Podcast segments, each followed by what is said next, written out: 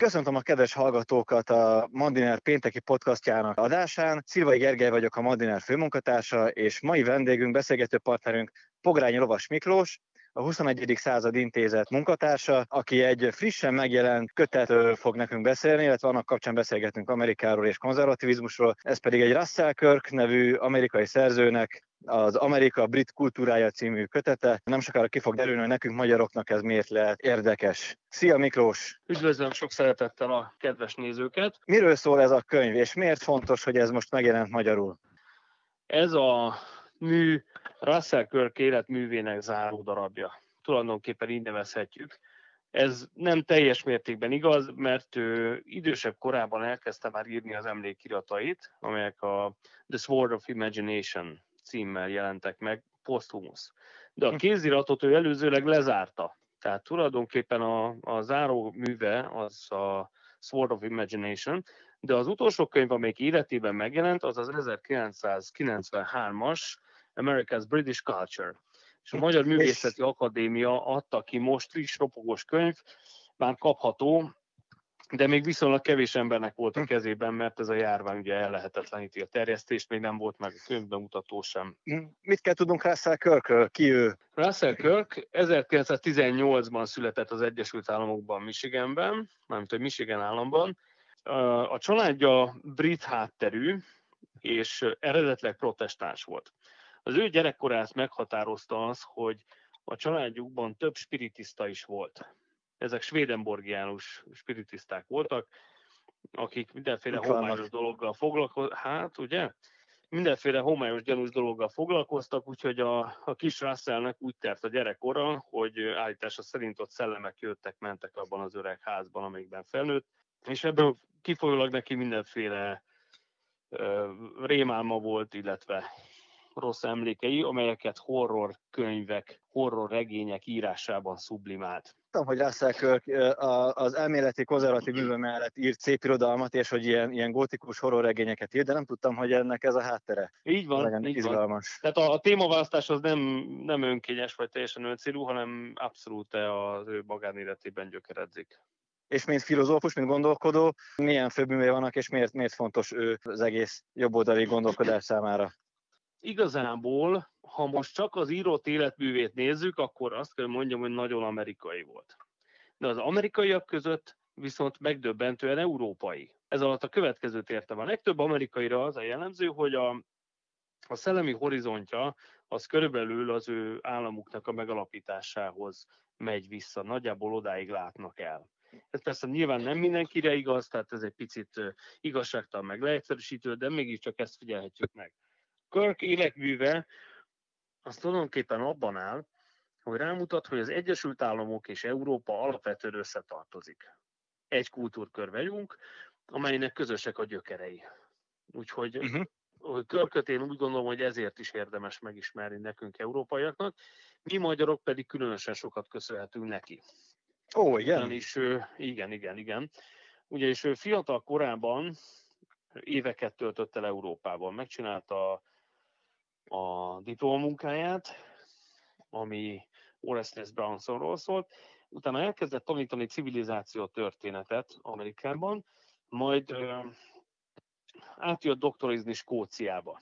Itt érte őt egyébként egy olyan spirituális élmény, egy olyan misztikus élmény egy katedrálisban, melynek hatására katolizált. Uh-huh.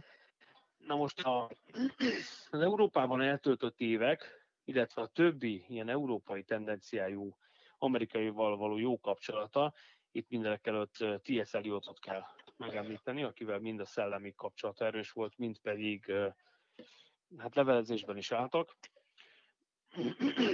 Most tehát a, ezeknek a élményeknek a hatására ő Európával, Európa történetével kiemelten foglalkozott.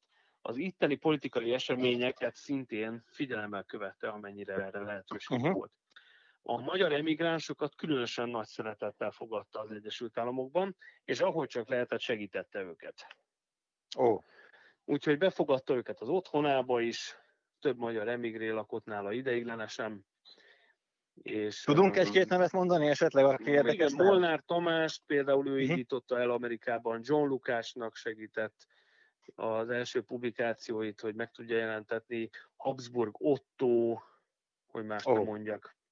Ővele is jó viszonyban volt, igen, és több, több más magyar is. Úgyhogy ő, ő ilyen értelemben egy, egy szociálisan érzékeny ember volt. Uh-huh. Ezt azért kell hangsúlyozni, mert egyébként a, a baloldaliság rá filozófiai értelemben semmilyen szinten nem volt jellemző. Ez egy nagyon, nagyon jellegzetesen amerikai vonás, hogy a, a szolidaritást, a szubszidiaritást, a szegényeken való segítést, ezt igyekszik mindenki a magánéletében megélni. Tehát nem az állambácsitól várják azt, hogy csodát tegyen, és, és boldogát tegye az állampolgárt, uh-huh. hanem ők a saját életükben igyekeznek megvalósítani azokat az értékeket, amelyek egyébként a kereszténységből származnak, de a baloldal ezeket rekvirálta magának. Uh-huh. Úgyhogy ezért egy magánemberként is rendkívül szimpatikus ember. Arról nem is beszélve, hogy a feleség egy gyönyörű szép volt fiatalon, amikor elvette a feleségül, és, és négy leánygyermeknek az édesapja. Na, mi, mi, micsoda szexista megjegyzéseket tesz itt. hát bocsánat, rá kell keresni, hogy hogy Ennet uh, Y. Kirk Young, és meg kell nézni a fényképet, egy gyönyörű hölgy volt tényleg. Tehát uh-huh. ez um, ténykérdésem. Világos. És um, miért volt fontos, hogy, hogy, hogy rámutasson a, a nyugati civilizáció fontosságára és az Európa, Európával való közös nyugati gyökerekre, az, arra, hogy ez egy, egy, kultúrák, egy kultúra vagyunk. Ha jól emlékszem, akkor azt írtad, hogy a, hogy a a könyvnek van egy ilyen eredete, vagy egy másik könyvének, hogy, hogy a kórai háborúban a kommunisták sok Amerikának kimosták az agyát, és ez kapcsolódik egy nagyon érdekes történet. Így van, az egyébként nem pont ez a könyvhöz kapcsolódik, hanem Körköt a, a tudományos pályáján valamelyest ez az élmény indította el. Ugyanis az történt, hogy a, a CIA elfogta a kommunista koreai titkosszolgált vezetőjének az egyik feljegyzését, Ebben a feljegyzésben ő a, a kínai felettesének henceg arról, hogy mennyire sikeres a kommunista indoktrináció a fogságba ejtett amerikai katonák körében. Ugye először az amerikaiak hümmögtek, hogy ez micsoda, nem hitték el elsőre, úgyhogy ellenőrizték ezt az információt, ők is elkezdték a saját vizsgálataikat, és sajnos ezek megerősítették, hogy, hogy az amerikaiaknak éppen olyan könnyű átmosni az agyát, mint bármelyik más népfiainak. Tehát addig olyan magabiztosak és, és, és olyan nagyon amerikaiak, és piacpártiak, és, és konzervatívak, és stb., ameddig otthon vannak. Abban a pillanatban, hogy a, kiteszik őket a, a szervezet manipulációnak, illetve a propagandának, még hadifogságban is átnevelhetők. Világos. Úgyhogy itt jött a, jött a pánik, és akkor azt mondta az egyik fejes, akinek nem tudom a nevét, hogy föl kell venni szellemi síkon is a küzdelmet a kommunizmussal, tehát nem elég lőni rájuk Koreába, de, de muszáj, hogy, hogy megfogalmazzuk a saját nézeteinket közérthető stílusban is. Ezért a Russell Kirk megkapta a feladatot, hogy írjon egy olyan egyszerű, könnyű kis kiadványt, ennek lett az a cím, hogy The American Cause, tehát az amerikai ügy, vagy Amerika ügye, uh-huh. amelyik az ilyen teljesen egyszerű, kézzelfogható, alapvető kifejezéseket intézményeket elmagyarázza az amerikai olvasóknak. Most oda balogok a könyvespolcomhoz, lekapom ezt a kiadványt, és bele fogok lapozni a, a kedvedén. Ennek a tartalomjegyzéke úgy néz ki... Mert hogy te Russell körből írod a doktori dolgozatodat. Igen, igen, ezért igen, belőle írkálom. Egy komplet Russell Kör könyvtár az otthon. Hát, ez túlzás, szerintem egyelőre a Russell közvegyének van, senki másnak a földön, de egyébként igyekeztem beszerezni, amit csak lehetett. Na, ilyen, ilyen címek vannak a tartalomjegyzében, hogy uh, ugye az Egyesült Államoknak a, az alapelvei, moral principle, political and economic principle, tehát, tehát erkölcsi alapelvek, politikai és gazdasági alapelvek, ezeken nyugszik az amerikai politikai rend, és ezen belül tárgyalja Körk az emberi természet, miben létét, egyház és állam kapcsolatát. Az egyik legfontosabb kifejezés az életművében a ordered liberty, tehát a szabadság és a rend egymásnak feszülő igénye, azt hogyan oldja föl egy társadalom egy adott korban. Körk meggyőződése, hogy ebben az Egyesült Államok a legsikeresebb.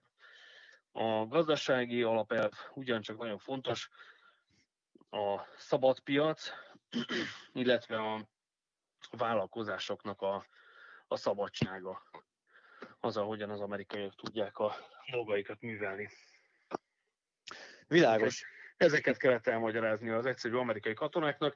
Hát itt ugye itt a keresztény antropológiát át kell nekik adni, elmondani, hogy miért, kik vagyunk mi nyugatiak, miért szép a mi kultúránk, mit jelent az, hogy, hogy vallásszabadság van Amerikában, de mégis van egy egységes erkölcsi rend.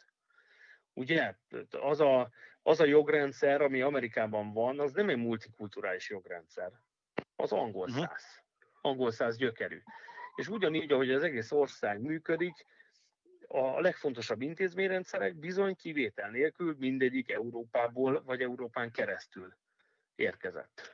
Úgyhogy Körk azt mondta, az amerikai rendnek négy pillére van. Az egyik Atén, a másik Róma, a harmadik Jeruzsálem, negyedik pedig London. Még uh-huh. következő okokból. Ugye Aténból származik az európai bölcselet, ott született meg az európai uh-huh. bölcselet, a modern... Ókori görögök.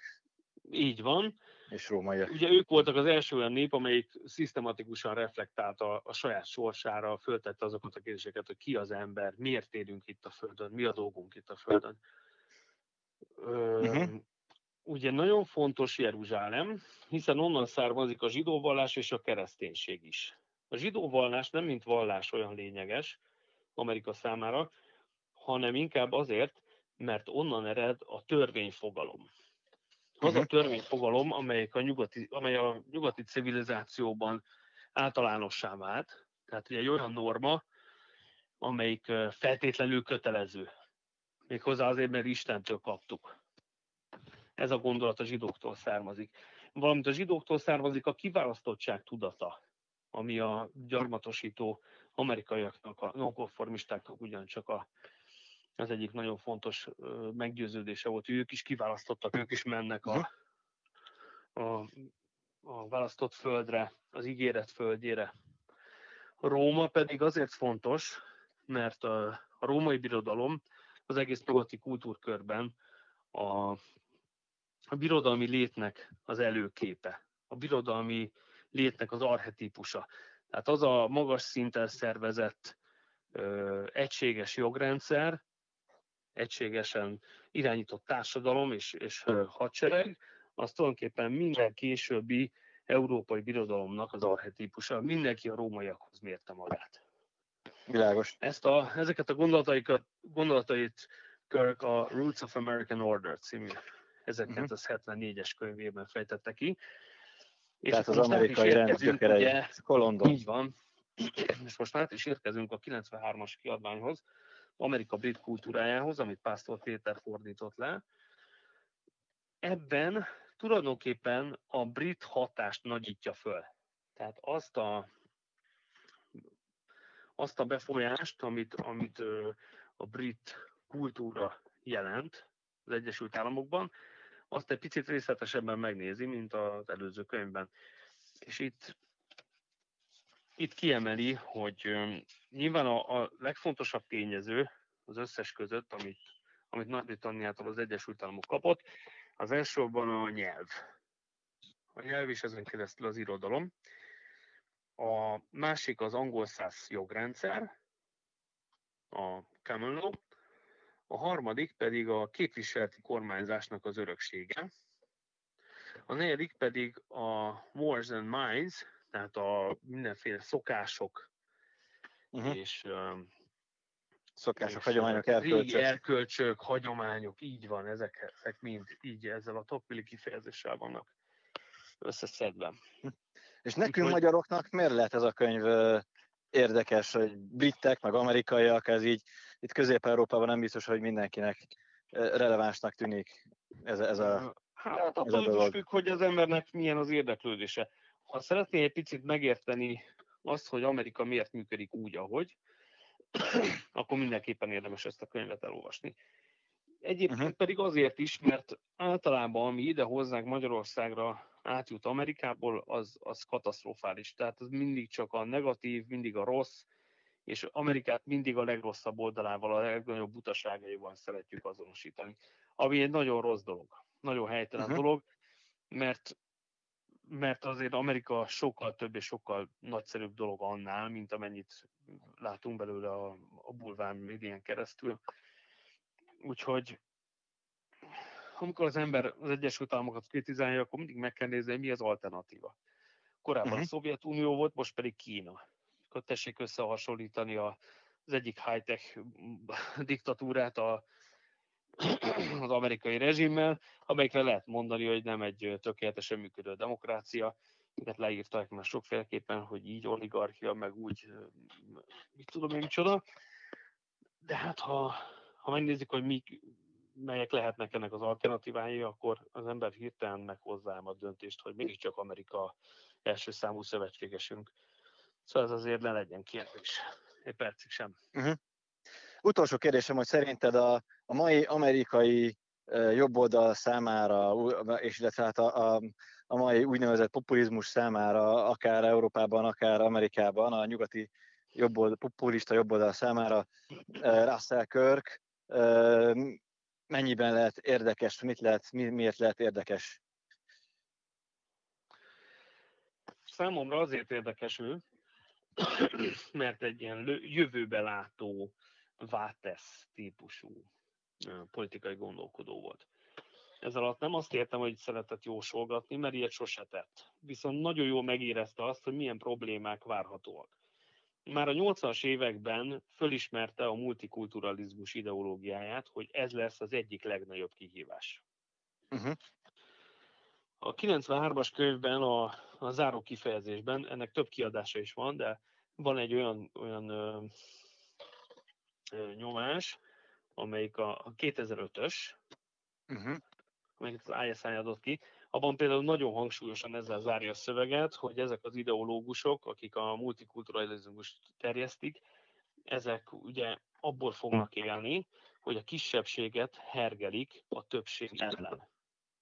Azoknak uh-huh. a vélt érdekeit képviselik, és ebből fognak ők remekül megélni, illetve ebből kovácsolnak politikai tőkét.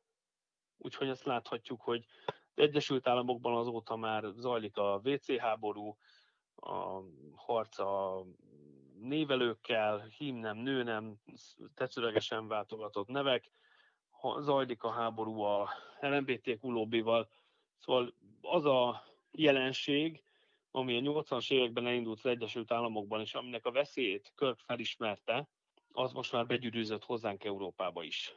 És éppen ezért azt gondolom, hogy az összes ilyen jellegű felismerését neki érdemes ismerni, olvasni eredetiben is, mert rengeteg bölcs meglátás származik tőle a mi hétköznapi életünkre is. Miklós, köszönöm, hogy velünk voltál, és kifogadhattunk. Én is köszönöm. És köszönöm a hallgatóknak is, hogy velünk tartottak péntek délután a Mandinel podcastjában.